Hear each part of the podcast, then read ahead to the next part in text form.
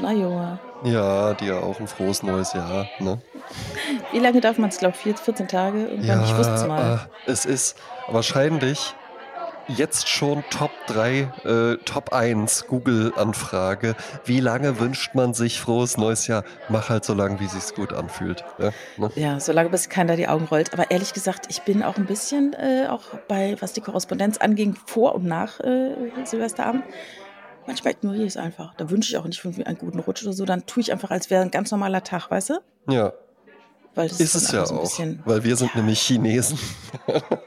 Ja, aber weißt du, was ich schön finde, ist, dass der erste erste diesmal ein Montag ist. Weißt du, das ist wirklich so, du machst ein neues Buch auf, ja, das ist klasse. 366 Seiten und dann ähm, fängt es mit einem Montag direkt an.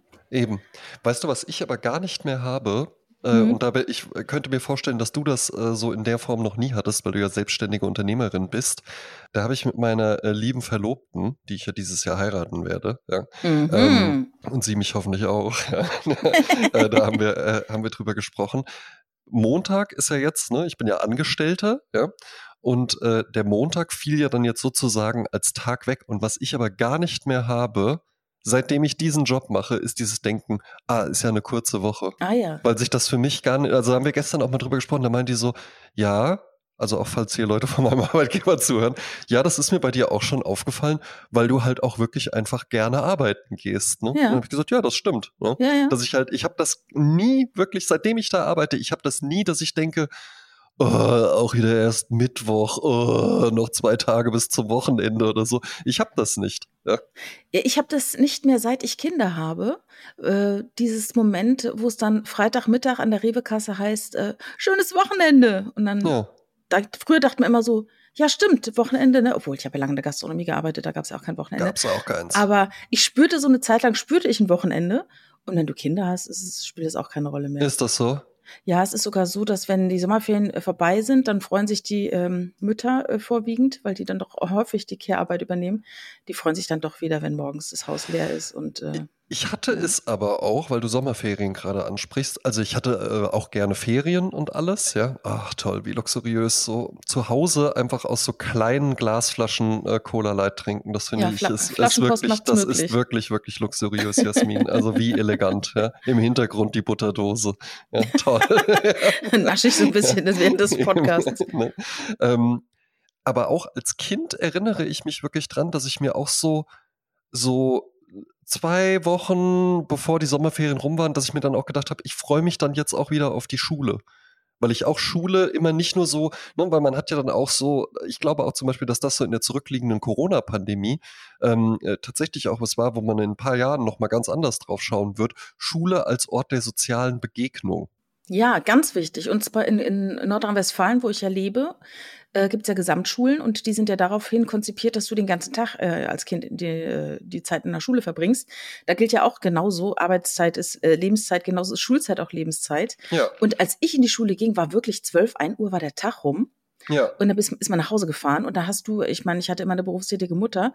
Das heißt, ich hatte viel Me-Time. Schön, also ich war viel alleine. Ah, schön Miet. Habe natürlich viel lesen können, viele Musik hören können. Ne? Äh, Als Einzelkind hat man eh dann so seine Ruhe. Eben. Ähm, aber jetzt ist es halt so, du bist den ganzen Tag in der Schule und das oftmals, also hier, dieses Konzept ist auch nicht so morgens Schule, mittags Hort oder so Mhm. mit Hausaufgaben, sondern hier äh, ist der, der Stundenplan ist immer Anspannung, Entspannung, Anspannung, Entspannung. So hast du dann immer größere Pausen. Mhm. Und äh, übrigens habe ich kürzlich erfahren, warum 45 Minuten ähm, die Schulstunden lang sind. ja, ich auch. Im selben Podcast. Sieh, ich weiß aber gar nicht mehr, in welchem das war, aber ich fand das hochinteressant, äh, weil nämlich damals der König, was preußisch Genau, irgendwie, ja. der wollte den Lehrern nicht so viel Geld zahlen, nach dem Motto, wir arbeiten Ja, der hat gesagt, das, das ist das Lehrpersonal, das ist alles zu teuer, äh, äh, gib denen mal weniger Arbeitszeit. Ja? genau. Und dann hat man gesagt, die arbeiten jetzt nicht mehr, eine Schulstunde ist nicht 60 Minuten, sondern 45 Minuten. Genau. Das finde ich auch interessant und wie stark unser Schulsystem noch auf das Ja, preußische äh, Militärsystem äh, runtergebrochen werden kann. da, Ne? da habe ich auch äh, mal mit, ähm, mit einem befreundeten Lehrer drüber gesprochen. Das kommt ja auch noch daher aus dem, also preußische Tugenden und sowas. Mhm. Es ist ja, muss man auch wirklich sagen, ja, und ich stehe auch äh, gerne früh auf und, und äh, der Morgen ist ganz, ganz toll und sowas. Aber du musst ja, also als ich noch zu Hause gewohnt habe und noch wirklich zur Schule gegangen bin, da habe ich nämlich noch zu Hause gewohnt, ja, da hatte ich Ja. noch keine, Zu Hause. WG, ja, ne? ja, Es ist immer noch das Zuhause, ja, ja, natürlich. Und äh, von Biskirchen bis zu der Gesamtschule in Burgsolms, das war mit am, der war am Burg weitesten. Solms, das äh, klingt ja äh, ganz äh, artlich. Ja, ja, das war der mit am weitesten entfernte Ort, um mit dem Schulbus dahin zu fahren. Und ich glaube wirklich, ich bin um kurz nach sechs saß ich im Bus jeden Tag. Ah, das ist Weil so ja falsch. wirklich so das um ist so sieben falsch. Uhr, um sieben Uhr fängt ja die Schule an oder sowas, ja. Und das ist totaler Blödsinn, weil das Also im Winter. Jeder so, ne? Neurologe kann dir erzählen, dass das total schlecht ist. Ein Teenager-Gehirn baut sich um für viele Jahre. Ja, Und das ist gar nicht darauf ausgerichtet, morgens zu funktionieren. Das ist tatsächlich, das ist keine Ausrede, das ist neurologisch so, ja, weil die ganz andere hormonelle Situationen haben und die können auch erst nach ein Uhr nachts einschlafen. Ja. Also das kenne ich, kenne ich halt auch so. Nach ein Uhr nachts kann ich ja schlafen. Und es wird auch gerne pathologisiert, wie ihr Kind ist 14 und schläft noch nicht um 10. ja. Weißt du, und dann so müssen wir mal Schlaflabor machen. Das ist ja nicht normal. Nee, das ist normal. Äh, Mhm. aber die, unser System, in das da reingebracht wird, total hier System äh, ähm, kritische äh, Folge hier. Aber unser System ist halt so, nach dem Motto, um 7, 8 Uhr geht hier Deutschland geht los und um 11 Uhr Ja. gibt's das Knoppers, äh, das Frühstückchen gegen das 11 Uhr Loch. Und äh, ja, aber es gibt halt Eulen und es gibt Lerchen. Lerchen, genau. Ja, Und äh, wie gesagt, hatten wir ja schon mal drüber gesprochen. Ich war ja mal, ich war mal eine Eule. exakt. Äh, Und jetzt, jetzt bist du eine Lerche. Lerche. Und da hab Mhm. auch da, und ich bin noch auf dem Weg. Ja? Manchmal kommt So. die Eule noch mal durch. ja, bei mir auch. Lange aber Ferien immer, und so. Aber immer mehr, ich genieße das halt eben auch mittlerweile. Und ich schaue halt eben zurück. Und, und als ich, da war ich ja auch dann schon berufstätig und sowas. Und wo, wo wirklich irgendwie so, ja, ich muss dann halt eben den Zug kriegen, um nach Frankfurt auf die Arbeit zu fahren. Und ich muss eigentlich in zehn Minuten unten an der Bushaltestelle stehen. Und ich lieg im Bett und ich denk mir, fünf Minuten gehen noch. das kenne ich, ja, das kenne ich. Und kennst du das auch? Der Wecker geht, ne? Mhm. Und du stehst auf, ne? Du duschst dich, du holst dir die Klamotten, du putzt dir die Zähne und so weiter. Und dann gehst du zur Tür und dann gehst du zur Tür und dann gehst du zur Tür und auf einmal merkst du, ich lieg hier noch im Bett. Ach, dass man so den Tagesablauf schon mit so, so halb mitträumt und Ja, man träumt es schon. Der Wecker hat geklingelt, du bist wach und du machst das dann alles schon, bis du auf einmal Mhm. feststellst, du machst gar nichts, du liegst immer noch im Bett. so. Ja. Ja, ja, so merk merkwürdige, reale Träume. Also das, das war dann witzigerweise auch, als ich meinen, meinen neuen Beruf hier angefangen hatte.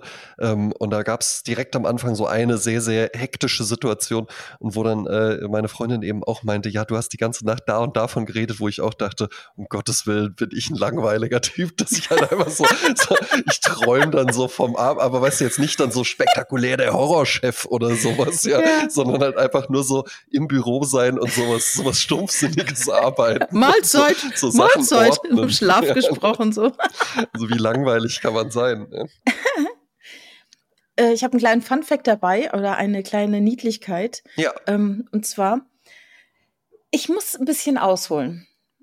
Ähm, du erinnerst dich daran, dass wir vor einiger Zeit Squid Game geschaut haben. ja, Und es gibt jetzt, also mein Fun Fact ist inspiriert durch Squid Game. ja. Und zwar äh, gibt es da eine Stelle in einer anderen Sendung davon, darauf komme ich gleich zu sprechen. Mhm. Da werden die ein Picknick machen. Ja, Und ich natürlich mir als äh, Wortfanatikerin äh, überlegt, Mensch, stimmt, wo kommt der, der Begriff Picknick eigentlich her? mhm. Ja.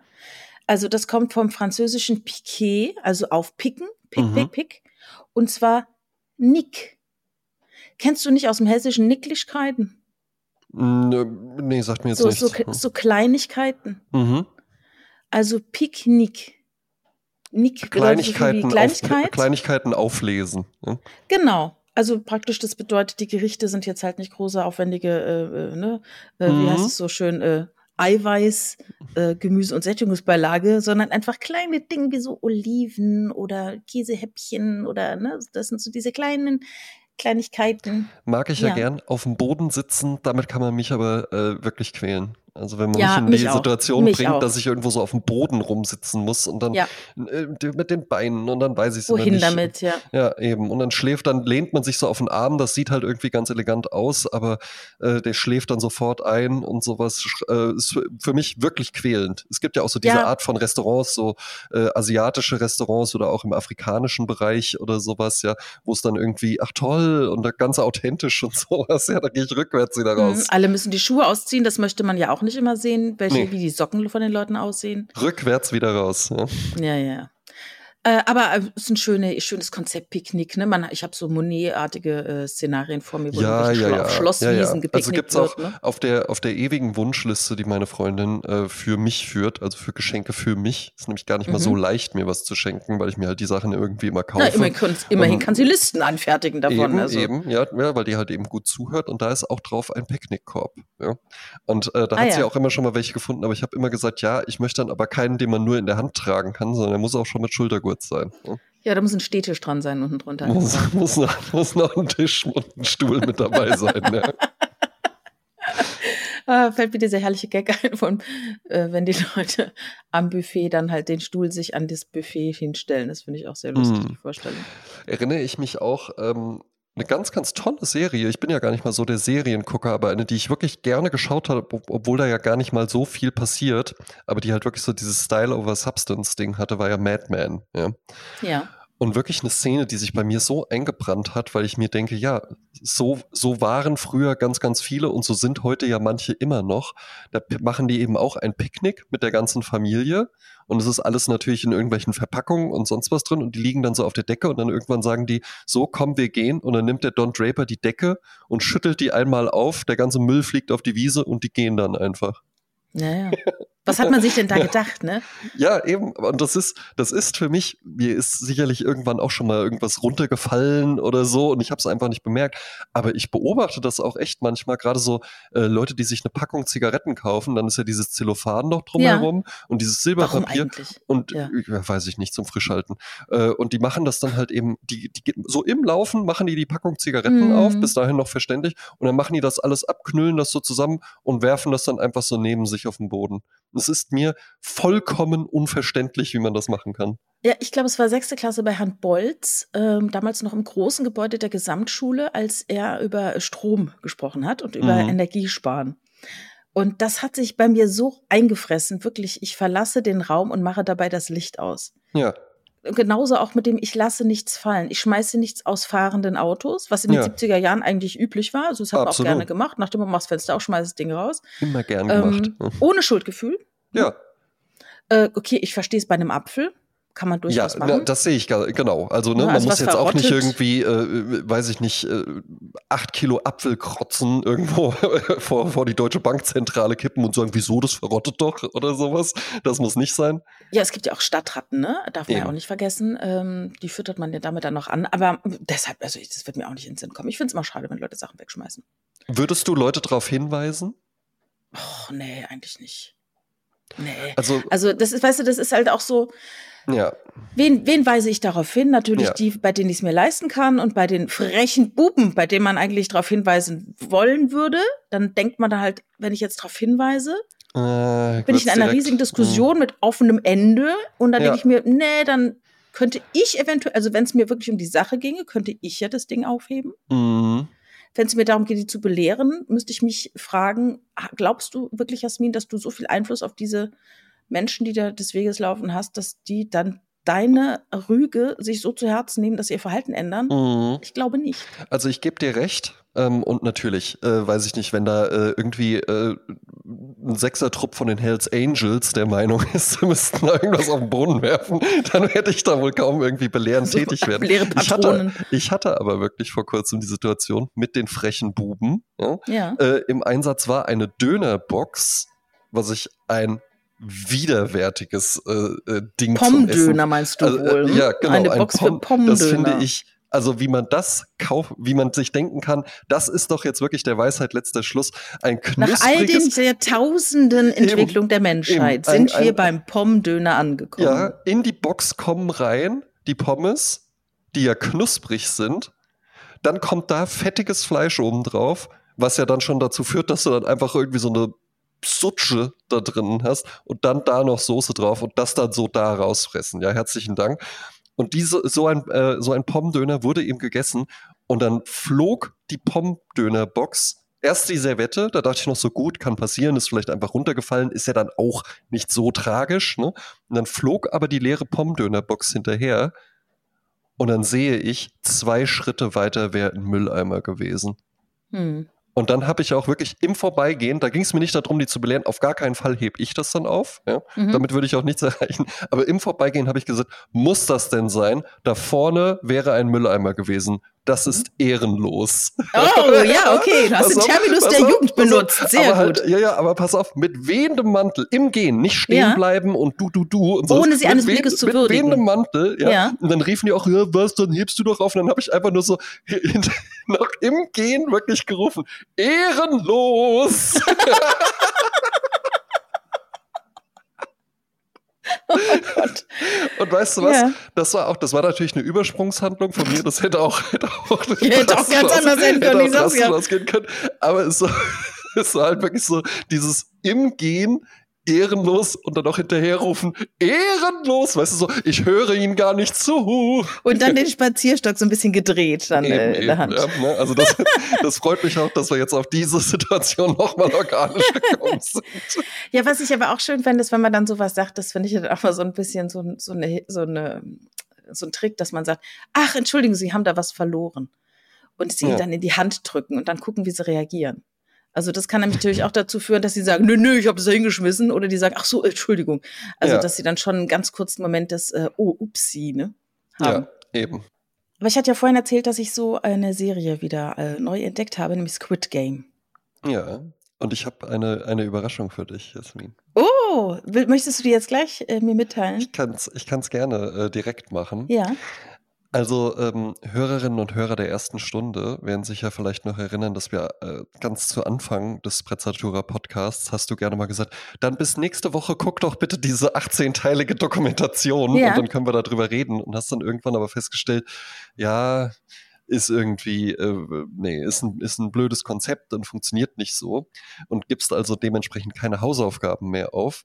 Ich weiß ja aber, dass es für ein gutes Gespräch durchaus sinnvoll ist, äh, wenn beide einfach ein bisschen Einblick haben. Und ich habe, ich habe zwischen den Zeilen gelesen, weil du ja wirklich sehr, sehr begeistert bist von dieser Serie und habe mir dann gestern gedacht, da gucke ich auch einfach mal eine Folge und kann da jetzt also mitreden. Ja? Ach, von Squid Game selbst hast du auch noch nie was gesehen?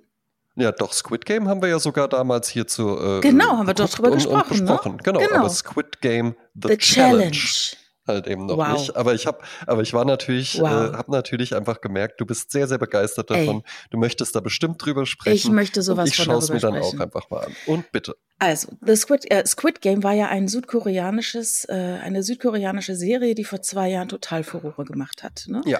Da geht es eben darum, ähm, äh, es ist ein geheimnisvolles Spiel, äh, man wird geheimnisvoll irgendwo hingebracht und es geht um sehr, sehr viel, einen sehr, sehr hohen Gewinn.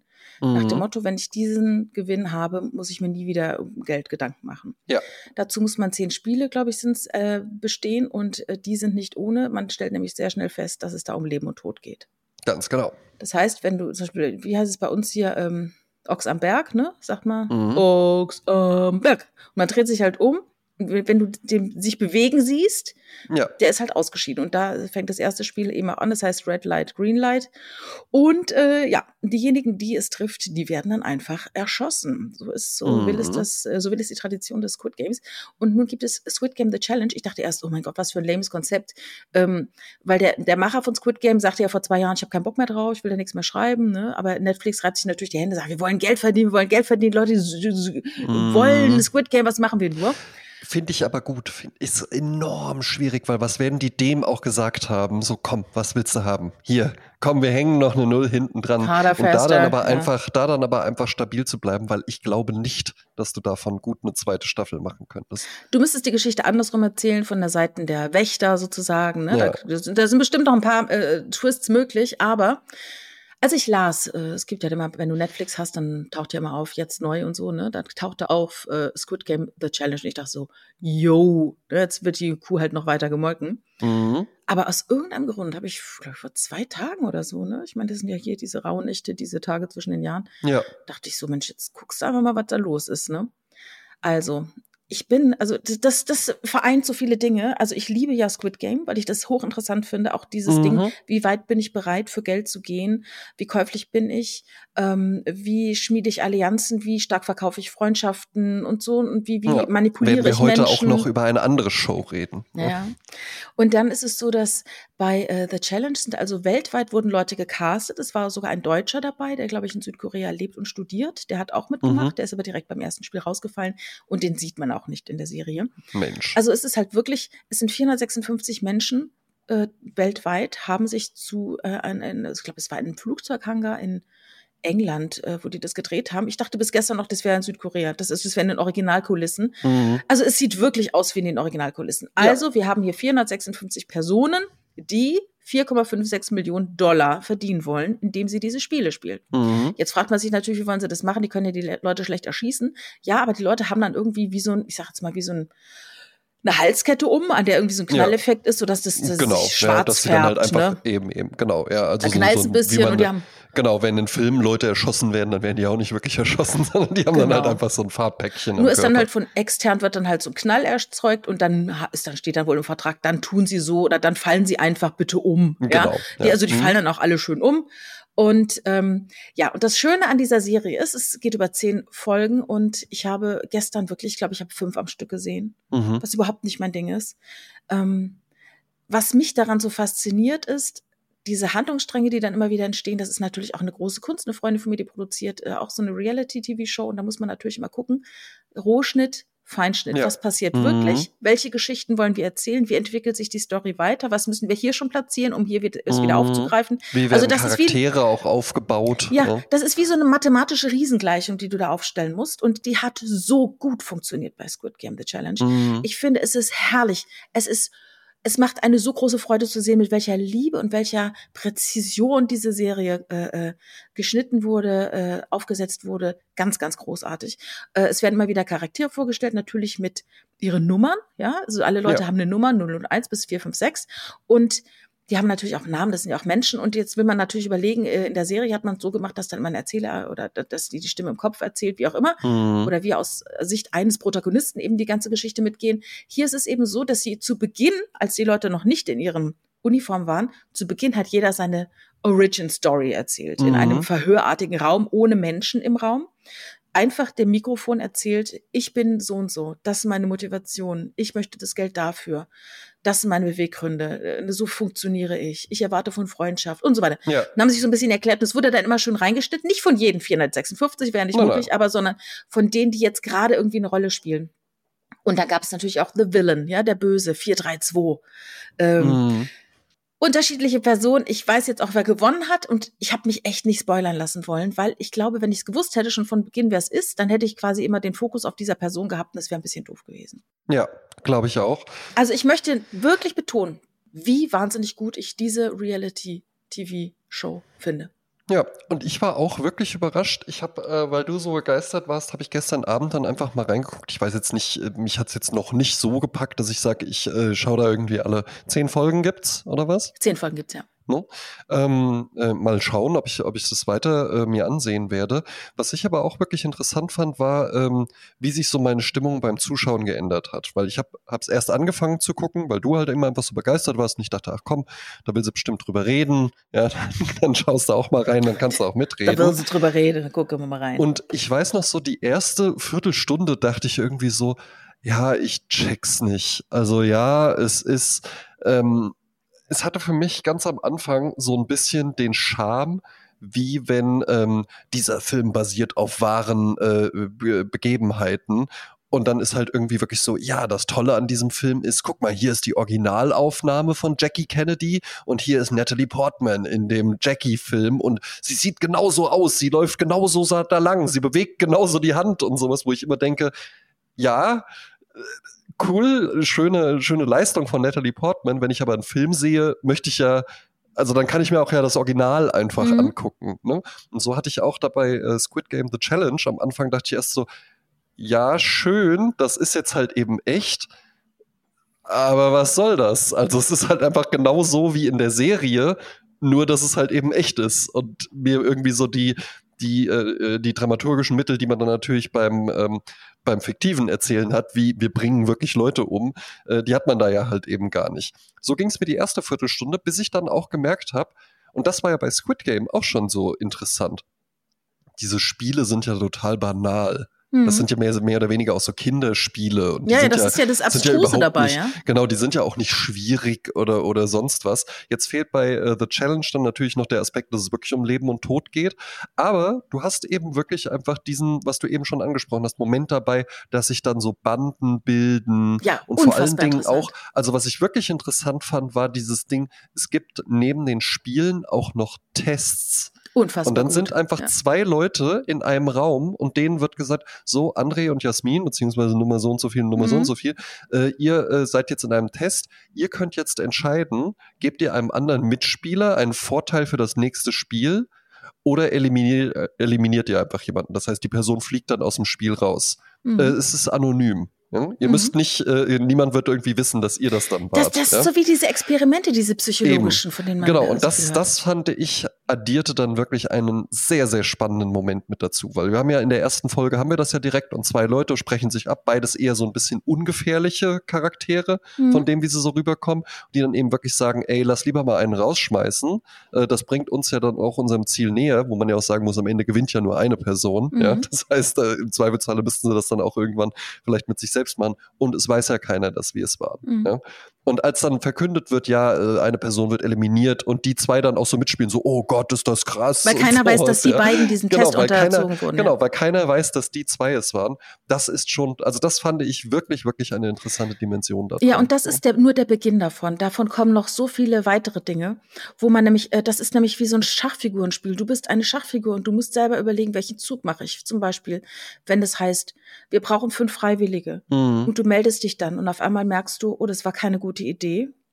Weil eigentlich habe ich jetzt ein Problem, weil ich muss mich für Dinge entscheiden, die mir dann später wieder zum Nachteil gereichen können, weil ich mich hier aus der Masse hervorgehoben habe. Mhm. Äh, es gibt auch so Situationen, dass jemand, ähm, also dass ein Spiel ausgerufen wird und dann heißt es, dann gibt es ja immer den Anführer, also das ist dann irgendeiner, da Mhm. gibt keinen Anführer, ne? das ist ja eine, eine Masse Mensch, sag ich jetzt mal, aber irgendjemand sagt dann halt, Achtung, jetzt kommt doch mal alle hier zusammen, so setzt euch doch mal, wir wollen doch bitte mal darüber sprechen. Ich schlage vor, wir lösen das im Team und jeder macht so.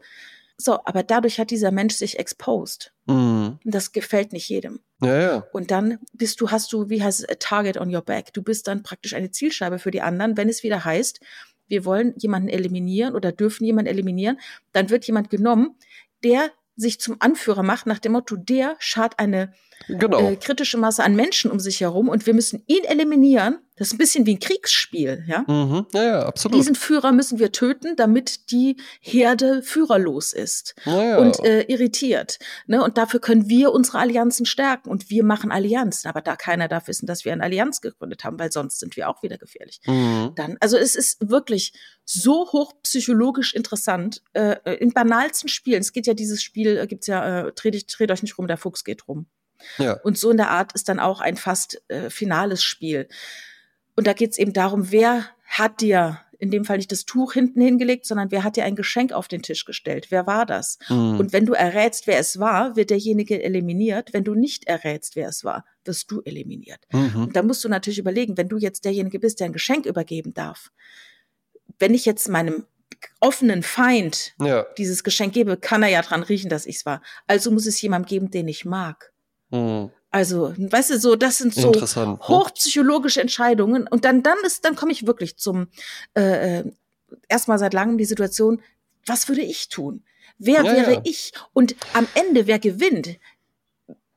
Sind das die, Wie von denen man am so Anfang an? denkt, dass die Mhm. gewinnen?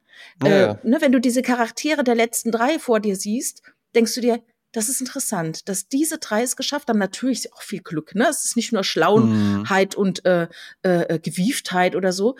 Da passiert natürlich auch ganz viel mit Glück. Da Würfelspiele, ne, von wegen wir zwei spielen gegeneinander und wer rausfällt, ist weg. Ja, Also einer von uns beiden geht, ne? Also das ist Eben. wirklich hochkomplex.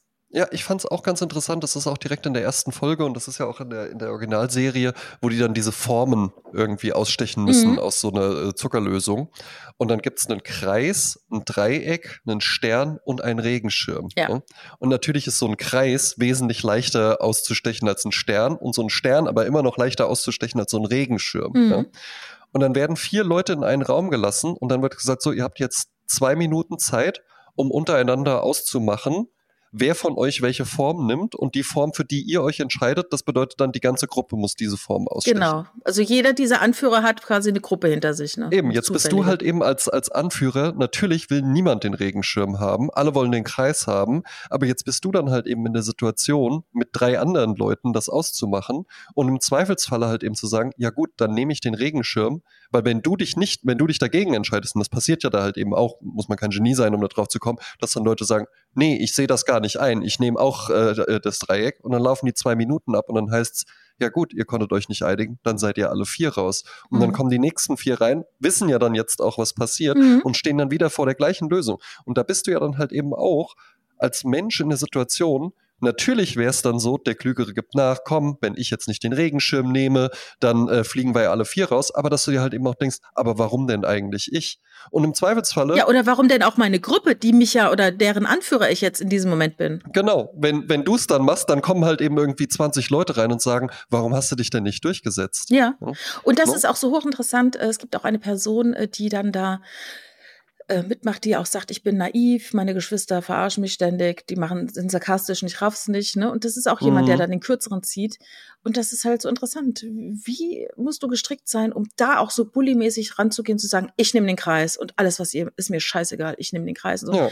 und in der Hoffnung, weil das vielleicht auch die Lebenserfahrung ist, wenn ich nur hart genug drauf bin, werden die anderen schon nachgeben und ich werde meinen Vorteil, meinen Egoismus durchziehen. Ne? Ja, ja. Und ähm, ja, also ich, wie gesagt, es ist, du gehst durch Höhen und Tiefen, wenn du diese Serie Absolut, schaust. Das absolut. Wahnsinn. Also man kann, man kann, man kann da halt eben auch viel rausziehen, weil was du eben auch angesprochen hast mit diesem Exposen, das ist ja auch gerade in großen Firmen, ne? also wirklich so international, ob, weiß ich nicht, Toyota oder sowas, ja, sagt man ja halt eben auch, wirklich Karriere machst du in solchen großen Firmen nicht, wenn du halt eben immer die Person bist, die sagt, alles klar, Leute, äh, versammelt euch mal um mich, ich habe einen Plan, wir machen es folgendermaßen, wir gehen das jetzt so und so an. Das musst du auch mal hier und da machen. Die Leute, die aber wirklich langfristig in Konzernen Karriere machen, und das hindert, das hemmt ja solche Konzerne. Also es ist nicht gut, dass das so ist. Aber die Leute, die langfristig Karriere machen, die immer stetig irgendwie ihre Promotion bekommen und dann irgendwann Abteilungsleiter, sonst was sind, ja, und da irgendwie sechsstellige Jahresgehälter verdienen,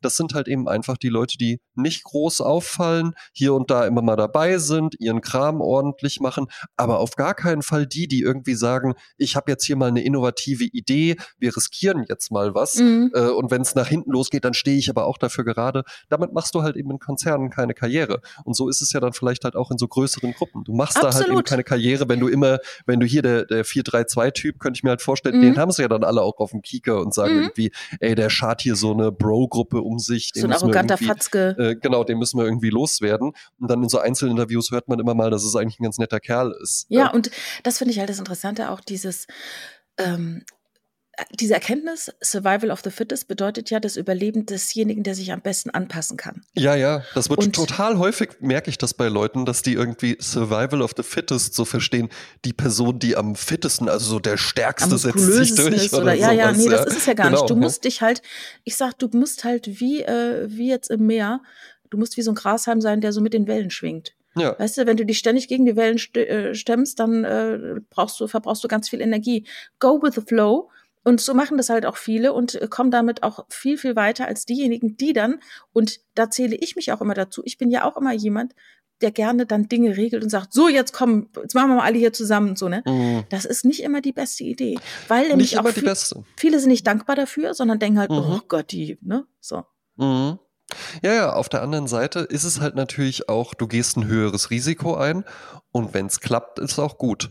Es gibt aber, ich glaube, das war äh, auch in irgendeiner Serie und da ging es so um äh, Zweiter Weltkrieg und sonst was, da wurde Winston Churchill gezeigt. Mhm. Winston Churchill wurde ja im Zweiten Weltkrieg dann wieder installiert als Premierminister, Mhm. nachdem vorher, wer war es, Chamberlain? Glaube ich. Äh, ne? Geschichte bin ich eine absolute Niete. Ich sage, ich äh, sage nichts ohne meinen Anwalt. Also ich glaube, ich meine, mich zu entsinnen, es war erst Churchill, der wurde dann äh, ersetzt durch Chamberlain, glaube ich, auch so ein bisschen mehr oder weniger rausgeputscht. Chamberlain dann, äh, nee, der, nee, der Hitler, der macht schon nichts irgendwie, ja, das äh, äh, Appeasement-Politik, wie es dann ausging, weiß man. Und dann wurde irgendwann Winston Churchill wiedergeholt und dann war irgendwann der Krieg vorbei und dann wurde der halt eben auch wieder abgesetzt. Ja? Mhm. Weil man halt eben einfach, und das sagt, hat er dann auch über sich selbst gesagt, ey, äh, ich war dann auch irgendwann einfach nicht mehr gefragt, weil ich bin ein Kriegsminister. Ich bin ja, in solchen ja, Situationen, ich bin ne, ne, ein Charakter, den du in solchen Situationen brauchst. Einen, der sagt, nee, wir machen das jetzt folgendermaßen. Ja. Und so eine, eine Type. ja, und du? das ist ja das, was wir schon mal besprochen haben. Es gibt gerade im Vertriebswesen, da bin ich zum ersten Mal drauf gestoßen, aber das kann man auf alle möglichen äh, Bereiche des Lebens übertragen. Es gibt Hunter und Farmer, also es gibt Jäger und Bauern. Ja. Bedeutet in dem Fall, Churchill ist ein Hunter, das heißt jemand, der schnelle Entscheidungen trifft, der sehr nach vorne geht, der fordert, der äh, weiß, wohin er will mhm. und sein Ziel äh, zielstrebig verfolgt, also im, im Betriebsleben, also so wäre es halt so nach ein guter Verkäufer. Ja. Ne, ich sage jetzt mal, äh, hey, das ist ein super Produkt, kaufen Sie das, Sie sparen Strom, Sie haben ein besseres Leben, Sie haben mehr Komfort und Sie sparen Geld und so, ne? So, und dann aber dieser Typ, der kann nicht nachhalten. Das heißt, die Nachsorge dieses Gerätes, wenn du es kaufst, macht dann jemand anders. Mhm. Und diesen Hunter ziehst du dann ganz schnell vom Feld, weil der schafft nämlich nicht die Arbeit des Farmers. Der kann eben nicht nachhalten und nicht ja. regelmäßig nachfragen. Und wie läuft's jetzt mit der Maschine? Und sind sie noch zufrieden? Und brauchen sie noch Utensilien? Ne? Mhm. Das machen halt andere. Und so ist dann zu jeder Situation dann halt jemand anders gefragt. Und in dem Fall, wie gesagt, bei Squid Game, eine interessante Erkenntnis, dass alle, alle, alle die den, den Kopf zu weit rausgestreckt haben. Mhm. Davon ist keiner ins Finale gekommen. So viel kann ich schon mal sagen. Das finde ich sehr interessant, interessant, weil du ja. hast sofort bist du halt ein, bist du im Verdacht oder äh, wirst du nicht gemocht. Ne? Mhm. Du wirst als Anführer ja, ja. gesehen, der gefährlich wird. Naja, stimmt schon. Ja. Mhm. Also interessante Serie äh, von uns beiden, eine Schauempfehlung. Jasmin hat sie schon komplett geschaut, ich ja. eine Folge. Ähm, jetzt hast du es mir doch so schmackhaft gemacht, wahrscheinlich gucke ich dann doch auch den Rest. Ja, ich, wir sind ja auch beide Hobbypsychologen, also das ist wirklich einfach wahnsinnig interessant. Du aber noch mal mehr als ich. Ähm, und so siehst du natürlich dann auch manchmal Dinge, wo ich äh, auf der Oberfläche stecken bleibe und mir dann drin gefalle, äh, das so und so zu analysieren. Äh, da schaut Jasmin Klein dann halt eben einfach noch mal tiefer. So auch geschehen bei einer anderen Empfehlung, die du gegeben hast und die hier in diesem Haushalt äh, mit großem Lachen äh, zur Kenntnis genommen wurde es gab, wann war das denn in den Nullerjahren? 2005. Muss das so gewesen sein. 2005 äh, gab es eine von Christian Ulm produzierte Sendung, die hieß Mein neuer Freund. Und in dieser Sendung war das Spielprinzip folgendermaßen.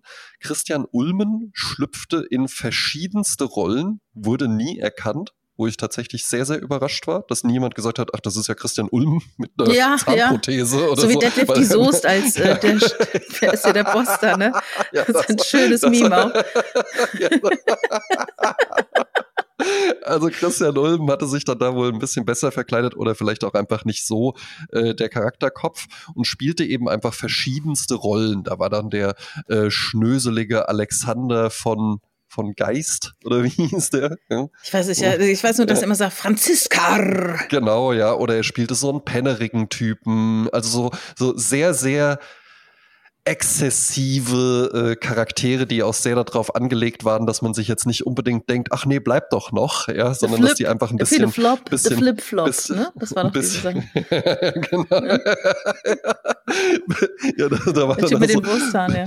Biggie is back, hat kein Dreck am Stecken. ist am Stecken, ne, was er tut. So, ja, ja, stimmt. Also spielte, spielte halt eben so, so ganz, ganz äh, äh, schrille Charaktere und die Aufgabe für die äh, ähm, Teilnehmerinnen und Teilnehmer war dann halt eben, und mit dieser Person verbringst du jetzt ein ganzes Wochenende und du triffst auf dein Umfeld und du triffst deine Eltern, du triffst deine beste Freundin oder sonst wen und du wirst halt eben einfach immer sagen, nee, das hier ist meine neue Partnerin. Es gab nämlich mhm. Ja auch eine Frau, die er mal gespielt hat. Ja, ne? ah, das weiß ich gar nicht mehr. Und, äh, oder das hier ist mein neuer Partner. Mein neuer oder das Freund, hier ist mein, ja. mein, mein neuer bester Freund halt eben einfach. Nee, eigentlich mein neuer Freund, eigentlich mein Lover. Genau, ja. Ja, ja, ne? Und ähm, das Umfeld reagierte dann natürlich da entsprechend drauf, weil jetzt hat man dann nicht unbedingt gesagt, ach, so ein äh, äh, äh, Pseudo-Rapper Kiffer, den stecken wir mal zu einer Frau, die irgendwie genauso drauf ist, sondern das, äh, den bekam dann halt eben eine, die so ein bisschen Etepetete ist oder sowas, ja. ja. Und äh, das war eben das Spielprinzip, wurde ähm, war tatsächlich so ein MTV-Ding. Also war jetzt nie so die riesige Mainstream-Show oder sowas, hatte aber einen unglaublichen Nachhall. Ja, also ich habe es auch auf DVD, muss ich sagen. Ja, ich habe es auch damals auf DVD gesehen. Also hat er einen, hat er einen unglaublichen Nachhall. Ich kenne auch wirklich viele Leute, die das damals geguckt haben, die das geliebt haben. Ich selbst fand es auch sehr, sehr gut. Und jetzt kam eben ähm, vor drei Wochen auf mhm. RTL Plus, was so der, der Streamingdienst von, von der RTL Group eben ist, kam eine neue Serie raus und die heißt Meine neue Freundin. Und mhm. der spielt äh, eine junge Frau, nimmt da halt eben jetzt quasi die Rolle ein, die Christian Ulm eingenommen hat, auch wieder in verschiedenen Charakteren. Und jetzt kannst du gerne noch ein bisschen was dazu sagen. Das ist ja? Luisa Charlotte Schulz. Genau die du natürlich kennst. Ja, ne? lustigerweise. Also ein alter Bekannter, Andreas aus Berlin, der hat mir vor einem Jahr geschrieben, äh, Jasmin, du bist doch so gerne mit äh, Comedians da äh, bewandert. Äh, eine Freundin von einem Freund, die zieht jetzt nach Köln, mhm. Luisa Charlotte Schulz, und die macht dort Nightwash-Moderation. Ne? Nach dem Motto, dass du die auf dem, auf dem Schirm hast. Mhm. Und jetzt kam eben diese Information, meine neue Freundin, jetzt mit Luisa Charlotte Schulz. Ich dachte so, klingelingeling, oder war doch was? Und tatsächlich, das ist sie. Ja. Und sie hat in der allerersten Folge und das finde ich das Interessante daran. Also, das Wichtige ist, wenn genau. du solche Leute nimm matchst. Uns, ne? Nimm uns mal mit. Wir ja. haben jetzt Freitag, Samstag, Sonntag. Freitagabend wird immer das Match miteinander geschlossen. Bis Sonntagnachmittag läuft die ganze Geschichte. Mhm. Und jeden Tag passieren eben Dinge, werden familiäre Angehörige und auch Freunde, und Freunde getroffen. Aber auch allein. Das finde ich ist auch noch ein ganz spannendes Ding. Es gibt auch einfach, dass sie zu zweit bei dem in der Wohnung sind. Oder genau. So dann. Mhm. Die wohnt ja dann auch bei dem ne? und schlafen dann auch da in, in, in der gleichen Wohnung. Bei der ersten Folge ist es so, kann man ja schon mal spoilern. Es geht um einen jungen Mann, so ein Mitte 30. Mhm. Timocin, das ist so ein Typ, der mag sich selbst super gerne leiden und ist Unternehmer. Ja. Es wird gesagt, der ist Unternehmer, mhm. äh, fährt ein dickes Auto und ähm, er trifft sich am ersten Abend mit einer guten Freundin, der auch gleich solche Attribute zuspricht, wie du siehst heute aus wie Sharon Stone in Basic mm. Instinct. Also es ist sehr aufs Optische aus. Und dann kommt, und er weiß halt nicht, wer, wer die ist und wie die aussieht und so weiter. Er weiß nur, ich muss mich hier mit meiner besten Freundin treffen, weil gleich kommt meine neue Freundin. Ja. ja, und so hat er sie auch angekündigt. Und dann kommt auf einmal, äh, er merkt gar nicht, dass es hier in einem schicken Auto parkt, kommt auf einmal ganz langsam, wie eine Schildkröte langsam, kommt eine junge Frau auf die beiden zu und ruft Timon, Timon. Und beide gucken irritiert hin und in seinem Gesicht, und das ist so wunderbar. Und er versteht dann einfach so, jetzt geht das Spiel los. Aber ja. er, er, braucht ein paar Sekunden. Ja. Du siehst in seinem Gesicht, bis er, am Anfang denkt er noch, ich werde verwechselt, das ist jetzt äh, eine Verrückte, die auf mich zukommt, bis er merkt, ach, okay, das ist das Spiel. Jetzt geht's los. Und dann ist das Interessante, dass sie halt null, sie, sie sieht aus wie eine normale Frau. Mhm. Ja, also nicht besonders äh, zurechtgemacht, ganz normal halt. Und spricht aber ganz, ganz langsam und hat einen Fetisch mit Schildkröten. Ne? Und sie glaubt, dass der mhm. Timocin ihre verstorbene Schildkröte Timon ist. Ähm, ja. Aber das ist auch gar nicht unbedingt notwendig. Das Interessante daran ist, die beiden sind so unterschiedlich. Er ist sehr optisch, ne? Seine Freundin sagt ja, ja du gehst ja ständig mit irgendwelchen Frauen ins Bett, hast ständig Sex, die sehen alle ganz anders aus und alles so heiße Püppchen. Wie bist du jetzt auf die gekommen? Mhm. Und jetzt muss man natürlich irgendeine Motivation finden für ihn und für ihn die Motivation ist, das ist eine sehr gute Unternehmerin, mhm. die ist Millionärin, die hat in der IT-Branche Millionen gemacht. Und das verstehen dann auch die Freunde und denken, ah, das muss es wohl sein, was ihn an ihr fasziniert. Ne? Mhm. Gleiches dann in der zweiten Folge da haben wir mit ihm am Mann zu tun, das ist jetzt nicht seine neue Freundin, weil er ist schwul, aber es ja. ist quasi seine neue beste, beste Freundin, Freundin, soll da kommen. Also er sitzt schon mit zwei besten Freundinnen am Tisch, da kommt die neue dazu und er selber ist so ein bisschen ein distinguierter Banker-Typ, er macht sich gerne mhm. so ein mhm. bisschen er ist ein bisschen edel, edles bisschen Restaurant. zurechtgemacht, genau. minimalistische Wohnung und ja, so. Ja, Wohnung wie, wie, wie gesagt, äh, Möbelporter, äh, die Schauwohnungen. Ja. Da denkst du nicht, da wohnt einer. Und da kommt sie. Und was könnte das krassere Gegenteil sein für ihn? Es ist halt eine Ballermann-Sängerin. Aber mit einem holländischen Akzent. Mit einem holländischen Akzent, was sie wahnsinnig gut macht, sodass er bis zum Schluss wirklich, wirklich glaubt, sie kommt aus den Niederlanden. Und äh, sie ist halt laut und schrill. Und die Freundin denkt, ach, das kann doch wohl nicht wahr sein. Aber wie ist hier das Match? Man motiviert es halt, dass er gerne Geld investiert und er hat halt investiert in ihr Projekt den, äh, wie heißt es, Bierkönigin. Genau. Das, sie macht nicht den Bierkönig auf Malle, sie macht halt in Berlin die Bierkönigin, ja. den Laden auf. Und die beiden müssen zur Premiere, zur Eröffnung des Ladens ein Lied zusammen performen. Ne? Und so hast du dann auch die Motivation der Freunde, die sagen, ach krass, aber okay, er hat ein Investment, er muss das jetzt machen. Ne? Mhm. Ja. ja, und das ist natürlich dann die, das Lebensthema von Christian Ulmen ist es halt Scham, Fremdscham, Eigenscham, Scham, Scham, Scham. Und das passiert natürlich, du siehst, wie jemand sich wahnsinnig schämt. Genau, und da hatten wir eben den Austausch drüber, äh, wo ich dann zu oberflächlich war, wo du mir dann aber tatsächlich eine neue Perspektive nochmal aufgezeigt hast, weil ich halt eben auch gesagt habe, ja, ich verstehe es dann halt eben immer mal nicht so genau, was die alle haben, weil ich würde mir halt eben immer denken, ja, okay, also das geht jetzt halt 48 Stunden. Das ist hier eine, eine Show, bei der ich mich angemeldet habe. Ja, dann performen wir halt eben den Ballermann-Song oder dann ziehe ich halt äh, teilweise der, der, der Erste, der wird ja dann irgendwie von ihr auch überredet, zu Hause halt eben mit so einem riesigen Schildkrötenpanzer rumzulaufen. Und ihm ist das unglaublich unangenehm. Mhm. Und ich würde mir halt einfach nur denken, ja, okay, ich bin jetzt hier halt gerade zu Hause, also wo soll denn jetzt das Problem sein? Oder wir gehen jetzt raus und du ziehst auch das, das gleiche Schildkröten-T-Shirt an wie ich. Und er, nein, so Partnerlook, das finde ich geht gar nicht. Wo ich mir nur denken würde, ja, okay, dann ziehe ich das an und in zwei Tagen sage ich dann meinen Freunden, ja, war eine Game Show, ja, wo ich mhm. mitgemacht habe. Ich habe 10.000 Euro gewonnen. Da hast du mir dann aber nochmal eine interessante Perspektive aufgezeigt und zwar zum einen solche Dinge halt eben nicht nur zu gucken, und so von sich irgendwie auszugehen. Wie würde ich denn in so einer Situation reagieren? Und was ich wirklich spannend fand, dass Leute bereit sind, für 10.000 Euro, das ist viel Geld. Das mhm. ist jetzt nicht, ach komm, ein nettes Abendessen oder sowas, ja. Aber es sind nicht 4,56 Millionen Dollar. Genau, ja. Und für 10.000 Euro einfach zu sagen, nee, das nicht nur das mute ich mir zu, das ist ja immer noch mal was anderes, sondern das mute ich auch meinem Umfeld zu. Ja? Ich mute meiner besten Freundin zu, dass die dann halt eben einfach jetzt mal bitte damit klarkommt, dass ich sie hier in so eine Game Show mit reingezerrt habe und sie dann äh, äh, wegen der Schildkrötenfrau in der Bar einfach hab sitzen lassen nach dem äh, ersten Schluck vom Getränk, weil die dann gerne weggehen wollte. Ja, noch krasser war ja, als er dann einer Freundin sagen musste, weil die Schildkrötenfrau es ihm befohlen hat bei der Heimfahrt, äh, sie hat gesagt, ruf sie an und sage ihr, dass sie nicht auf unsere Hochzeit eingeladen wird. Ja. Und dass jetzt Schluss ist. Schluss aus Nikolaus. Und das muss er dann tatsächlich auch so sagen. Und er sagt das. Ja, ja. Und er sagt das sehr überzeugend und ist danach natürlich im, im Einzelinterview, die kriegen noch so Kameras bei sich ins äh, Schlafzimmer gestellt, wo sie selber so ein bisschen reflektieren können, wo er sagt, es tut ihm wahnsinnig leid, was er da tut mit seiner Freundin, äh, dass, dass er die so vor den Kopf stößt. Ne? Also die, die, der wird ja dann auch beleidigend gegenüber seiner Freunde, weil ihm das so ja, äh, vorgesagt wird. Ne? Nach dem Motto, wie weit würdest du gehen? Wie, ich sage ja, jeder, es hat mal, da war ich 18, 19, da sagte jemand, ja, jeder Kopf hat seinen Preis. Und ich gesagt, so ein Quatsch, ich bin nicht käuflich. Wo gesagt, Jasmin, dein, dein Preis ist eine Schaffarm in den Highlands. Damals mhm. tickte ich so, ne?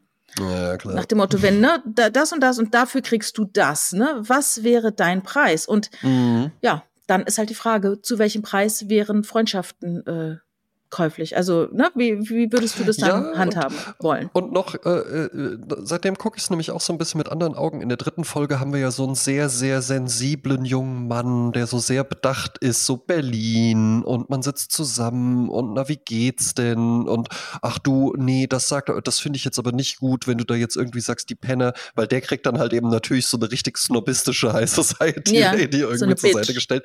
Und Badass was ich da Bitch. wirklich, wirklich interessant finde, dass ausgerechnet in so einem Gefüge, wo ja ein Freundeskreis ist, die eigentlich so, nee, du, das finde ich jetzt nicht okay, was du da gesagt hast und sowas.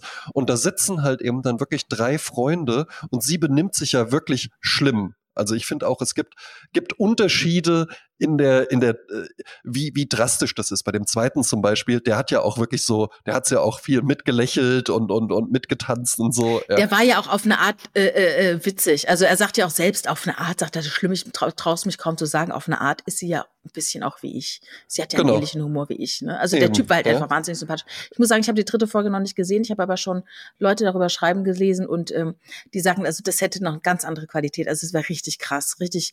Also da ja, leidet man noch mal ganz genau. anders mit mit. Eben, weil du, weil du da halt eben wirklich auf einmal, weil jetzt diese in der zweiten Folge, Lena heißt der Charakter, glaube ich, die ist halt einfach so ein bisschen drüber und so ein bisschen schrill und nervig, wo man dann irgendwann. So ein bisschen wie denkt, die Möhre oh, jetzt, damals. Ja, ne? genau. Jetzt, hm. oh Gott, das war auch schön. Das sind nicht 20 Zentimeter. Ja, jetzt fahr mal, fahr mal runter Peter. und sowas. So eine, die halt immer so, oh Mensch, hier, oh mein Lieber, hier, und so, so eine Schulterklopffrau und sowas, ja. Aber das geht ja. Die dritte, das ist ja dann wirklich halt, also ne, die ist, die ist halt richtig heftig drauf und sowas, ja. Und das halt in so einem Umfeld, wo wirklich so, nee, du, mein Lieber, und ich brauche nicht so viel und sowas. Ist die so ein bisschen wie Alexander von Eich als Frau, oder? Ja, ja, Alexander mhm. von Eich war es auch, mhm. genau, ja. Ähm, ja, genau so, so in der Art, ja.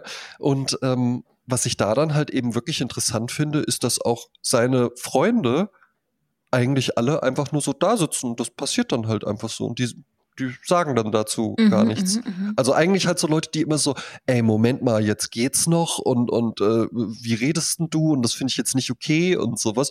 Die sitzen dann einfach da und lassen sie schalten und walten, wie sie will. Und Ach, dann geht ja. sie auch mal weg und dann sagen die nur so, ja, äh, sie ist ja schon echt krass drauf. Und dann sagt immer so, ach was, und so, ja, jetzt, jetzt sei doch mal nicht so. Und dann sagen die einfach nicht. Ach, die sind so pulslos schon, dann dabei. Ja, fand ich, fand ich schon auch interessant. Ja. Ne? Aber halt so ein Umfeld, du weißt, was ich meine. So ja. Leute, die eigentlich so, ja, so Teetrinker WG-mäßig. Das geht gar nicht ja, und sowas. Ja, ja ne? Ach, die sonst dann schon sehr kritisch sind. Also nicht die typisch Toleranten, da, sondern eher genau, so diese strengen von wegen, es macht man aber nicht, es finde ich nicht gut. Ja, so, so die Art. Ja, ne? und, mhm. und die dann aber halt eben da auf einmal sich total einschüchtern lassen von so einer Person. Das fand ich schon auch ganz interessant.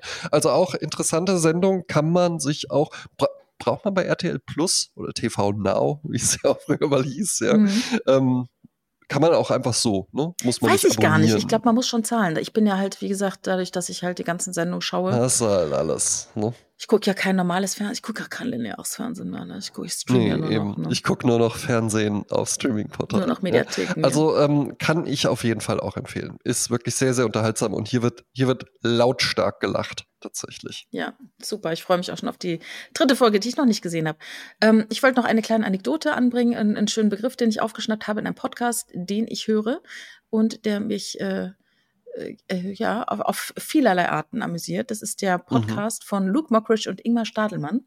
Ja. Äh, es gibt ja Andreas Loff, Loffi, der auch mit Mickey Beisenherz zusammen immer die ganzen Touren macht, Apokalypse mhm. und Filtercafé. Und der hat auch ein, die Ponywurst Productions und macht da einige Podcasts, einen mit Olli P. zusammen. Äh, irgendwie, Olli, ich hab dich, wie heißt das, Mami, ich hab dich lieb oder irgendwie sowas als Podcast, ich weiß es gar nicht mehr. Oder ähm, das Ziel ist im Weg. Und der produziert jetzt Two Live, weil früher hieß es ja Two Live, zwei Live bei eins Live. Genau. Äh, da haben die beiden schon Podcast gehabt und jetzt produziert den Two Live oder zwei Live mit zwei, geschrieben an L-I-F-E. Und er erzählte Luke, erzählte Luke Mockridge von seiner Oma, die immer, wenn nach der Kirche auf dem Kirchplatz man sich da, äh, man steht dann nach dem Gottesdienst in der Gegend rum. Hast du es auch gehört?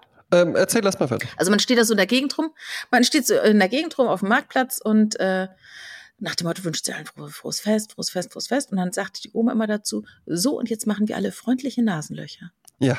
Habe ich auch. Gehört. Und das ist der, ne, das ist so quasi das Hasengespräch, ne? Also eigentlich müsste mhm. man hier unseren Podcast auch freundliche Nasenlöcher nennen, weil das war ja eigentlich auch unser Ursprungsgedanke, dass wir uns einfach nett unterhalten. Na, vor allen Dingen, äh, es irritiert erstmal, wenn man sich fragt, was ist damit gemeint, aber er erklärt es ja dann auch und meint so, dass man dann immer mal halt so, so die Augenbrauen hochzieht und dadurch geht ja dann auch so die Nase so ein bisschen so, ah. Ah, ja, genau. Und dann, mhm. Fun Fact zum Fun Fact. Hm. Genau da äh, haben wir das auch beide gehört mit der Schulstunde. Ah ja, dass das aus Preußen mhm. ist. Mhm. Ja, ja, ja äh, empfehlen, empfehlenswerter Podcast. Ingmar Stadelmann, äh, äh, muss man auch sagen, tatsächlich äh, eine sichere Bank seit jeher. Ist ein wahnsinnig witziger Typ, äh, der, den, wo ich so als ich so angefangen habe, dann auch so mich ein bisschen für Comedy und sowas zu interessieren, da war der dann auch so bei Jens Wienand und sowas in ja. irgendwelchen Mixed-Shows und sowas. Ähm, hat sich sehr, sehr gut äh, etabliert und freut mich dann halt eben auch, äh, ja, wenn Leute dann halt auch wirklich sich eine richtige Karriere aufbauen können. Weil das muss man ja halt eben auch mal sagen. Deutsche Comedy, ähm, da kannst du immer noch, würde ich sogar auch sagen, wahnsinnig schnell so reinkommen und dann irgendwie in der Szene unterwegs sein und sowas. Gerade wenn man da bei dir in der Gegend wohnt, mhm. kannst du ja theoretisch fast jeden Tag auftreten mhm. bei irgendwelchen Mixed-Shows. Ähm, dass du dann auch ein bisschen Geld damit verdienst, würde ich sagen, geht sogar auch relativ schnell. Ne? Mhm. Dass du dann irgendwie auch so bezahlte Engagements oder sowas hast, nicht nur bei so Open-Mic-Sachen spielst davon dann aber wirklich zu leben und sich richtig zu etablieren, ist wahnsinnig schwierig, glaube ich, in Deutschland. Mm, mm, ja, klar. Und das ist ja auch genau wie bei Influencern. Du stellst dich auf die Bühne und nimm, machst dein Leben zum Thema. Ja. Und äh, das ist, glaube ich, auch äh, exhausting. Also da muss man auch für gemacht sein. Mhm, auf jeden Fall, ja. Und das halt eben dauerhaft, ne? Mhm. Weil wenn du irgendwie äh, 24 und äh, meine Freundin hat gerade Schluss gemacht und äh, ich habe jetzt mein Studium abgebrochen, bin nach Köln gezogen und starte jetzt mit Comedy durch oder sowas, das ist ja ein ganz anderes Mindset als dann irgendwann, yo, jetzt bin ich 32 äh, Jahre alt, äh, aus der WG bin ich jetzt auch mal ausgezogen und äh, ja, gut, nee, wir müssten dann schon jetzt auch mal über eine echte Gage und nee, ich schreibe dann auch wirklich eine Rechnung, weil ich mache das ja hauptberuflich mhm. und nicht mhm. nur so äh, äh, für Hutgeld oder sowas, ja. Und du kannst halt natürlich in dieser Branche oder in diesen Bereichen dich wahnsinnig lange auch damit über Wasser halten, dass du sagst, gestern wieder richtig geburnt, ja, gestern richtig rasiert auf der Bühne. Ja, es ist Killen und, und Bomben. Ja. Und es ist für mich ähnlich äh, martialische Kriegssprache. Äh, und das ist aber total unterschiedlich. Ich glaube, wenn man gekillt hat, dann war man gut und wenn man gebombt hat, dann war man schlecht, ne? Genau, ja. Mhm. Ne? Aber gibt auch rasiert. Ne? Naja, das ist ja. für mich das, war, das war ja immer, ich, ich habe ja, äh, hab ja jetzt nie viel so in äh, wirklich äh, Stand-up-Comedy gemacht. Das ist ja aber ich war ja, in diese Branche. ich war ja ganz viel bei, bei, bei Kunst gegen Bares und da war ich dann dem komödiantischen Bereich zuzurechnen. Ich habe ja aber halt immer so, so, so Sketche eher aufgeführt. Ja. Und das war dann immer so, wenn die Stand-up-Comedians so ja, und was machst du so? Und dann stand ich da halt eben immer mit meinen schwarzen Hosen und schwarzen Hemden und die haben alle immer gedacht, ich wäre ein Zauberer. Ja, Pantomime oder so, ja. ja, dann ich, weiß ich noch, Amir Shabazz, ein sehr, sehr guter Comedian, mhm. äh, den ich auch wirklich sehr, sehr gern mag. Den habe ich eben auch mal bei so einer Kunst gegen Bares äh, in Mannheim bei Jens Wienand getroffen und dann äh, halt Backstage und er auch so ein bisschen Rapper und sowas, ja, auch hier mit ähm, äh, Costa Meronianakis. Meronianakis befreundet und äh, auch so aus dem Hip-Hop kommt und sowas. Dann auch so, ja, und was machst du so und sowas? Und ich so, ja, ich spiele so Sketche. Und dann ähm, meinte der, weil er hat sich dann auch meinen Auftritt angeguckt, meinte so, eigentlich hatte ich erst überhaupt keinen Bock, mir deinen Kram anzugucken, weil ich dachte so, ey, Sketche, was, was, Peter soll, was, soll, was soll das werden? Ja, und dann sieht er noch aus wie so ein Zauberer. Und dann haben wir uns aber hinterher tatsächlich sehr, sehr gut Der verstanden. Große sind Salomon. Noch, sind auch jetzt immer noch in regelmäßigen Kontakt. Ja, beste Frage, die ich dazu mal bekommen habe, war dann so, ah, Sketche, das ist ja interessant. Und dann so selbstgeschriebene oder so klassische? Wo ich dann auch dachte, Palim, Palim. wo ich dann auch gesagt habe, ja natürlich halt selbst geschrieben. Ich komme doch da nicht so. Und jetzt kommen wir zu meiner nächsten Nummer. Eine Hochzeitstorte muss geliefert werden. Ein Klassiker aus dem Repertoire der drei Stooges. Ja, das habe ich immer geliebt bei Nonstop Nonsense, ne? Das habe ich als Kind immer geguckt, äh, Bademantel an, ne? Ich weiß nicht, ob es Samstagabends, ich glaube Dienstagabends kam das mal Nonstop Nonsense. Da gab es ja immer gab so stummfilmartige Dinge, ja. wo, wo dann immer die, die Heller vorne immer so, hallo, ne? Es war total lustig. Und zum Schluss kam immer der, der gespielte Witz. Mit, mit wie heißt er nicht? Herbert Kleinchen, Herbert Schmidtchen, Helmut Schmidtchen hieß der. Ja. Und äh, der hieß aber wirklich so, ne? Das war so sein, sein, sein Counterpart oder seine Sidekick. Und äh, da haben die dann hinten der Kulle, weißt du, dann ist mal der Didi da hin vorne in die Kamera und hat dann richtig gesprochen. So hat so quasi die, die, hat die vierte Wand durchbrochen und hat dann halt ja. so mit der Kamera gesprochen und gesagt, pass mal auf, wir machen jetzt folgendes, ich spiele den Witz. Ja. Und dann äh, haben die einen Witz gespielt und das war für mich mal das Highlight zum Schluss. Ja, absolutes Highlight. Ja. Vor allen Dingen, was ich halt so schrill daran finde, ist, Humor fand dann statt, von, also der wurde produziert von Leuten, die dann halt so keinen Anzug, sondern so eine Kombination hatten, so ein Sportjackett und vielleicht eine lustige Krawatte oder sowas, also irgendwie aussahen wie so ein Vereinsvorsitzender und es wurde geraucht und dabei wurde dann halt irgendwie, wurden so Späße gemacht oder sowas. Wir hatten es doch auch letztens im Vorgespräch, Gott, nehmen wir das noch als Schlussthema, ja. dass ich ja auch noch der Dicke und der Belgier kenne oder SketchUp, ja, was ja dann äh, der Vorgänger ja, war. Große, große Unterschied, große Unterschied. Also SketchUp war cool, dicker Belgier nicht cool. Also, aber beides, beides, beides war ja halt eben, also der Humor war ja teilweise einfach nur irgendwie, es gibt ein Missverständnis oder so. Sag pubertär ja. natürlich, wahnsinnig pubertär und, genau, immer so ein bisschen schlüpfrig halt eben ja. auch, ja. Und die Schlusspointe war dann halt eben wirklich einfach, dass jemand so mit einem doofen Gesichtsausdruck Close-Up in die Kamera guckt ja, genau. und dabei halt irgendwie so eine Brille aus Flaschenböden an. Und meistens war es halt so. Dieter Krebs, der das getan hat. Ne? Genau, ne? der dann halt einfach nur so uh, guckt und das ist halt der Witz. Äh, der Dick und der Belgier, da war ich glaube ich zu alt. Das war zu einer Zeit, wo ich kein Fernsehen mehr geguckt habe, aber SketchUp, das lief halt immer im, äh, im Nachmittagsprogramm. Also du hast ja so äh, regionale Zeitfenster gehabt in der ARD zwischen 17 und 19 Uhr oder so. Mhm. Nee, nee, bis 20 Uhr ging das. 20, 20 Uhr kam die Tagesschau und dann kam das wieder normal. So. Und da war immer SketchUp. Und das war halt damals wirklich rasend komisch. Und natürlich, wenn ich es mir heute anschaue, ich habe es lange nicht mehr gesehen. Es gibt immer noch Sachen, die finde ich so unfassbar witzig und natürlich auch Sachen, die sind haltbar, unhaltbar doof. Ähm, aber die haben da so eine gewisse Qualität und ich mochte ja Dieter Krebs total gern, war ja ein super Typ. Ja. Ähm, der hat diese Sketchup ja erst gemacht mit der ähm, Beatrice Richter und danach mit Iris Berben. Ja. Das war auch so eine Sache, wo die Iris Berben, die vorher mal zwei himmlische Töchter äh, mit Ingrid Steger immer so ein bisschen sexy hexy mäßig da unterwegs Mhm. waren, ne? äh, in München äh, stationiert und so, dass die dann auf einmal die, ihre komische Ader entdeckt hat. Und das hat ihr wahnsinnig viel Street Credibility gebracht. Ne? Da war sie eben aus dieser Schönheitsecke raus, Ja, ja, dass klar. sie wirklich ja. gut schauspielern kann. Ne? Also das war wirklich. Und das ist ja nicht leicht. Das ist ja, das ist ja nicht leicht in Deutschland irgendwie zu sagen, äh, äh, ich komme aus dem lustigen Fach und jetzt mache ich aber mal einen Thriller oder sowas. Ja? Und Ja, so ist übrigens ja Breaking gar Bad ja entstanden, dass die ganzen Schauspieler ja aus der Comedy kamen. Die wurden ja quasi antithetisch oder wie sagt man, äh, äh, besetzt, ne?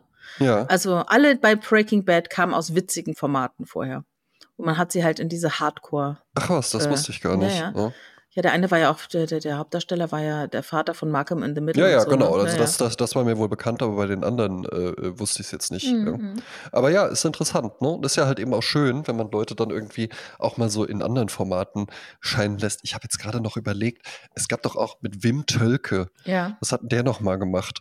Das war so der eine, große Preis. Ja, der große Preis. Donnerstags 1930. und es gab aber auch noch so eine Show, da gucke ich ja auch das Intro total gerne, Mhm. weil das so, das ist so total flippig, die Pyramide oder sowas, ja. ja, wo- Dieter Thomas Heck. Ja, oder dann, dann war es irgendjemand, auf jeden Fall, das ist so ein ganz wildes, jazziges Intro. Mhm. Ja, schwarzer Hintergrund und dann fliegt alles so rein und es ist halt eben so und dann geht aber die Show los und dann kommt so dieser Moderator raus und ist halt einfach so, ja, guten Abend, herzlich willkommen und so. Das könnte Hans Rosenthal mit Dalli Dalli gewesen sein, weil der war immer wahnsinnig sachlich. Und die Kandidaten Sehr lieb, aber ja, sehr und die sachlich. Kandidaten sitzen in so einem dunklen, schwarzen Studio, alle einzeln in solchen, in solchen Kugeln drin. Das ist der große Preis. ist das der Ja, große das ist Preis? der große ja? Preis, ja. Und der die- große Preis, ja, ja, ist das der große, der große Preis? Preis, der große Preis. Und da war so Genau, eine das riesige Tafel, ne? So ein bisschen Genau. Schiffelversenkmäßig, so ich nehme Eben. A4. Da war dann irgendeine Frage drunter und die hatten ihre Fachgebiete und dann wurden wirklich, das waren schon fast so Hochschul, Fachhochschulwissen, was die Leute dann abgefragt wurden, wie in einem Referat. Und beep, beep, beep, lief dann die Zeit, das war richtig spannend, Ja. ne?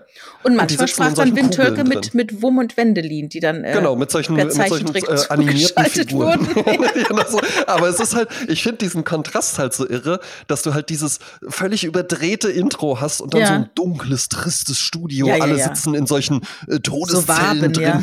Und Ja. dann kommen aber so Zeichentrickfiguren, mit denen dann der Moderator irgendwie so, ja, äh, Wum, was sagst du denn dazu? Und sowas. Ja. Ja, und das Tolle war halt, dort habe ich zum allerersten Mal meine coole, coole Band The Teens äh, gesehen. Die sind nämlich dort durch so eine Wabe, da war ja auch so eine ganze Wabe, dann sind die durch so Papier durchgebrochen. ja, cool. Äh, und das war eine fünfköpfige Band und die waren neun bis zwölf Jahre alt alle. Mhm. Und die haben dann halt Songs gespielt. We are the Teens. We are the Teens. Und die waren wirklich, hey, my name is Robert, my name is Uwe, my name is Alexander. And together we are the Teens. Das waren so Berliner Boys. Uwe. Ja, ist halt so.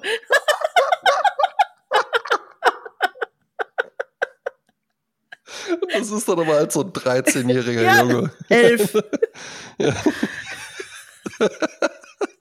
In so Schlaghosen. My name is Uwe. so Ah. heißt meine Autobiografie. Boah, dann mache ich das Lied direkt auf die Musikliste. We are the Ja, Teens mach heißt das. es. Sehr gut. Das fetzt. Ja, ist, ist das fett. Ähm, ich habe noch einen Song für die Goldliste. Ja, bitte. Und zwar gibt's ja so ein Phänomen, hast du vielleicht auch schon mitbekommen. Äh, Ich weiß nicht, ob man da einen bestimmten Namen für hat. Ich sage jetzt mal Speed-Up-Songs. Ja. Also es gibt ja jetzt Songs, die immer so schneller gedreht werden, wie so, Oh no, oh no, oh no, Ja. no, no, no, no. Das ist ja eigentlich so ein 50er Jahre Girlband-Song, der da komplett, äh, den man gar nicht mehr kennt. Man kennt das Original nicht mehr, nur noch dieses Sped Up. Ähm, jetzt habe ich mal nachgeschaut, was es für ein Phänomen ist. Ich glaube, da gibt es keinen richtigen Begriff für, aber ähm, man will halt natürlich, wenn man so einen Song hat, das, der soll auf TikTok laufen oder auf Insta, dann versucht man den halt Ja. ein bisschen zu raffen, ja. Mhm. Dann hast du nämlich äh, praktisch, du willst ja, die, die erste Strophe soll noch laufen, aber die 15 Sekunden, äh, so, dann machst du es also schneller. Und dadurch klingt es natürlich, vielleicht ist auch mit, mit äh, wie sagt man, Urheberrechtsgeschichten noch dazu, dass sie nicht sofort erkannt werden. Kann auch sein. Äh, DJs machen irgendwelche Mashups, ne? Äh, und dann, ähm, es hat auch eine ganz andere Energie. Und ich habe jetzt mir einen Song rausgesucht vom Sänger Bakar. Das ist ein britischer Song Singer-Songwriter, der äh, sehr coole Songs macht, auch schönen englischen Akzent hat, den mag ich ja ganz gerne. Hm. Und der Song heißt Hell and Back. Also durch die Hölle und zurück. Und äh, ich mache den Originalsong drauf, weil den Sped Up Song, den kannte man schon. Und äh, das ist mein Goldsong. Und dann sage ich auch direkt noch den Party-Song, den ich neben den We Are the Teens noch drauf mache. Ja, heute mal Doppelspitze. Ja, das ist ja, das ist ein, äh, ich, oh Gott, wie heißt die Band? Irgendwie ganz komisch Namen. Eigentlich Gladys Knight and the Pips, aber ich nehme es von einer anderen Band. Äh, das ist ein äh, bekannter Song, der heißt Bourgie Bourgie. Hm. Äh, ursprünglich von Ashford und Simpson geschrieben. Ähm, ist äh, von 1980 und es sollte irgendwas mit Bourgeoisie zu tun haben. Ne? Das ist ja so Mittelklasse. Ne? Ja. Und äh, in der afroamerikanischen Kultur hat man halt Bourgie oder Boogie oft verwendet, um jemandem zu sagen, äh, über jemanden zu sagen, der strebt halt materiellen Reichtum an, der will sozial aufsteigen und manchmal auch auf Kosten ethischer Werte. Ne? Also das ist ein bisschen herablassend, so Bourgie Bougie. Ja. Und es ist aber ein super souliger äh, Disco-Song. Ja, cool. Also eigentlich ein Standardsong. Also den sollte man kennen. Ich kannte ihn nicht und jetzt äh, kennen wir ihn dann bald alle. Ja, von mir gibt's einfach zwei Songs, die mir halt eben so in die Timeline reingespült worden sind. Äh, von vorher nie großartig was von gehört. Kann man aber wunderbar beim Kaffeekochen hören, auch im neuen Jahr. Oder beim Staubsaugen oder auch einfach, äh, während man diesen Podcast hört, auf der Stereoanlage trotzdem noch mitlaufen lassen. Ähm, Phil Phillips mit Sea of Love für die Goldstandard-Playlist. Mhm. Schöne soulige Nummer. Und dann ein bisschen ähm, äh, schwungiger The Exiters He's got the power.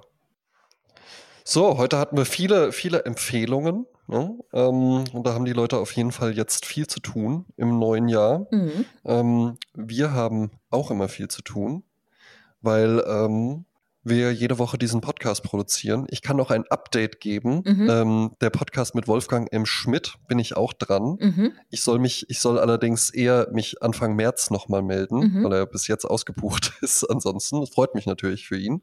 Ähm, wir sind jetzt auch per Du. Da, interessante Frage nochmal zum Schluss. Wie Ja. hättest du es gemacht, als ich den angeschrieben habe? Ja. Was hättest du als Anrede gewählt und wie hättest du es so im Text gemacht? Ne, Ich schreibe ja dann Hallo und Podcast, Jasmin Klein und ich und, und da geht's um das und das und Mm, so. Ich ja? glaube, ich hätte geschrieben, sehr geehrter Herr Schmidt, lieber Wolfgang. Und dann hätte ich das Ganze, äh, die Anrede dann unterlassen. ja, Also hätte ich so geschrieben, dass ich gar nicht. Äh, wäre es im Bereich des Möglichen, dass wir beide gemeinsam zum Beispiel, ne? Also würde ich versuchen, irgendwie dann die Anrede zu umgehen. ich dachte halt eben einfach, also entweder, ich finde es völlig in Ordnung, wenn man in so einem Metier, der ist ja jetzt auch nicht 60 Jahre alt oder sowas, der ist- ja, der ist und ja nur weil der, als weil du, er gerne einen Anzug trägt, wahrscheinlich ist der jünger als Ja, ich, ja. Ähm, ich, ich finde aber halt eben, entweder man kann auch direkt, finde ich, reingehen und einfach schreiben, lieber Wolfgang, äh, äh, hier, ich wollte mal anfragen, Hi, Wölfi. hättest, du, schreiben. hättest du da Interesse dran? Was ich finde, was gar nicht cool kommt, und das kriege ich auf LinkedIn immer mal solche Anfragen, lieber André, in Klammern, ich hoffe, dass du ist okay. Mm -mm. Wo ich dann so denke, ja, dann mach's doch einfach. Ja, ja. Weil jetzt ist es ja schon nicht okay, wenn es nicht okay ist. Ja, ja, ja. Wenn du schon den Gedanken im Kopf so- hast, es könnte nicht Eben, okay man- sein, dann lass es doch einfach. dann lass es doch einfach. Und ich hatte eben auch gedacht, ja, wie mache ich's? Und hab's dann einfach äh, lieber Wolfgang M. Schmidt äh, äh, und hab dann die Anrede und alles dann auch per Sie gemacht. PS habe ich dann noch geschrieben, äh, im Podcast dann gerne per Du. Ich wollte jetzt nur nicht so mit der Tür ins Haus fallen. Fand er gut, ja. Jetzt Wolfgang und André. Ja. ich bin gespannt. Ich bin gespannt. Jetzt hast du ja schon ein bisschen gespoilert, ne? Aber du denkst, es, äh, it's gonna happen. Ich denke doch. Ja, also er hat Ja. Interesse. Ich soll dann nur halt eben nur noch mal dann auf ihn zukommen. Aber ist ja auch cool, ne? Weil da ist ja halt eben auch das Ding. Das sehe ich sogar als noch komplizierter an, das, was der macht gegenüber äh, deutsche Comedy und sowas. Weil Mhm. klar, der wird jetzt auch da mit seiner Filmanalyse auf YouTube und sowas, äh, da wird auch vielleicht ein bisschen was mit Werbung und so bei rumkommen. Aber machen wir uns nichts vor. Wenn du da halt wirklich abkassieren willst, dann brauchst du ja Millionen, Millionen von Klicks. Ja? Mm, Das heißt, ich glaube, der finanziert sich wirklich größtenteils aus so Vorträge halten und, Mhm. und ne, irgendwo dann auf Podien sitzen und so. Und sowas beeindruckt mich schon, weil das ja jetzt halt eben das, was der macht oder wofür der sich auch interessiert, ähm, das ist ja dann schon sehr eng gesetzt. Ne? Und ich denke mal, der ja, und er braucht viel Vorarbeit. Ne? Also da ist ja viel, äh, viel Leistung, die dahinter steckt, die man nicht sieht im ersten Moment. Ja, exakt. Genau, ja. Also äh, bin, ich, bin ich beeindruckt. Interessanterweise können wir jetzt direkt wieder auf Julian Leithof zurückkommen, nämlich der, der hat seiner Mutter ein Buch von Wolfgang M. Schmidt zu Weihnachten geschenkt, genau wie seine Mutter ihm ein Buch zu das Weihnachten von Wolfgang schön. M. Schmidt geschenkt hat. Also beide haben dann noch Fotos von sich selbst mit Wolfgang Schmidt im Arm gepostet. Ja. Im Sinne von, Riesenfan. Was ich halt natürlich, äh, äh, wenn der, wenn der Julian dann diese Episode hier teilt, vielleicht, äh, wenn er erwähnt wird, macht er das ja jetzt immer. Wir müssen ihn ähm, jede Folge erwähnen. Dann muss, er, dann muss er sich natürlich auch von mir mal die Frage gefallen lassen, was er denn mit irgendwie einem tausendseitigen Buch über Filmanalyse möchte und ob er denn mittlerweile solche Dinge wie Stimmt. Indiana Jones, Star Wars, Pulp Fiction und sonst was. Ja, Pretty Woman, mal, Dirty ob er, das Dancing. mal, ob er das mal nachgeholt hat oder ob er es einfach gut findet, da, da halt zumindest schon mal so die Filmkritik drüber zu lesen gewesen. Stimmt, stimmt. Der, der mochte nicht gerne Filme gucken, ne? Ja, der hat einfach keine Dem gesehen. Dem fehlte der Kanon. Ja, ja, genau. Ja, ja, ja interessant. Interessant. Ja, gut. Eben, Julian, beantworte das doch bitte mal. Ja. Genau. Und wir markieren ihn jetzt nicht, das muss er selber rausfinden, dass wir über ihn gesprochen haben. Oder jemand kann ihn natürlich anstupsen und sagen. Ja, er muss auf jeden Fall bitte darauf hingewiesen werden mit Timecode. Ansonsten einfach so reinhören, das wird er nicht machen, Jasmin. Ja. Also der hat auch beim letzten Mal nur die Stelle gehört, wo er hier drin vorkommt. Ja, ich finde es sowieso lustig. Ne? Man müsste immer mal wieder über irgendjemanden sprechen und dann warten, bis derjenige es vielleicht dann hört oder darauf hingewiesen wird. Ja, oder sich noch so einen Fake-Account zulegen und den dann immer schicken, so da reden sie über dich. Dann äh, erste Episode im neuen Jahr 2024. Wir sind zurück. We are back. Und waren nie weg. Das war's für heute, liebe Zuhörerinnen und Zuhörer. Wir hoffen, dass euch die Folge gefallen hat. Wenn es der Fall ist, würden sich André und Jasmin riesig freuen, wenn ihr sie weiterempfehlt. Erzählt euren Freunden, eurer Familie und euren Urlaubsbekanntschaften vom Podcast. Vergesst auch nicht, ihm auf eurer bevorzugten Plattform zu folgen, damit ihr keine neue Episode verpasst. Wenn ihr den Podcast unterstützen möchtet, hinterlasst bitte eine Bewertung. Das hilft enorm, mehr Menschen zu erreichen und die Sprezzatura Community zu vergrößern. Vielen Dank fürs Zuhören. Wir freuen uns schon darauf, euch beim nächsten Mal wieder bei Sprezzatura begrüßen zu dürfen. Bis dahin, genießt die Stunden und tschüss.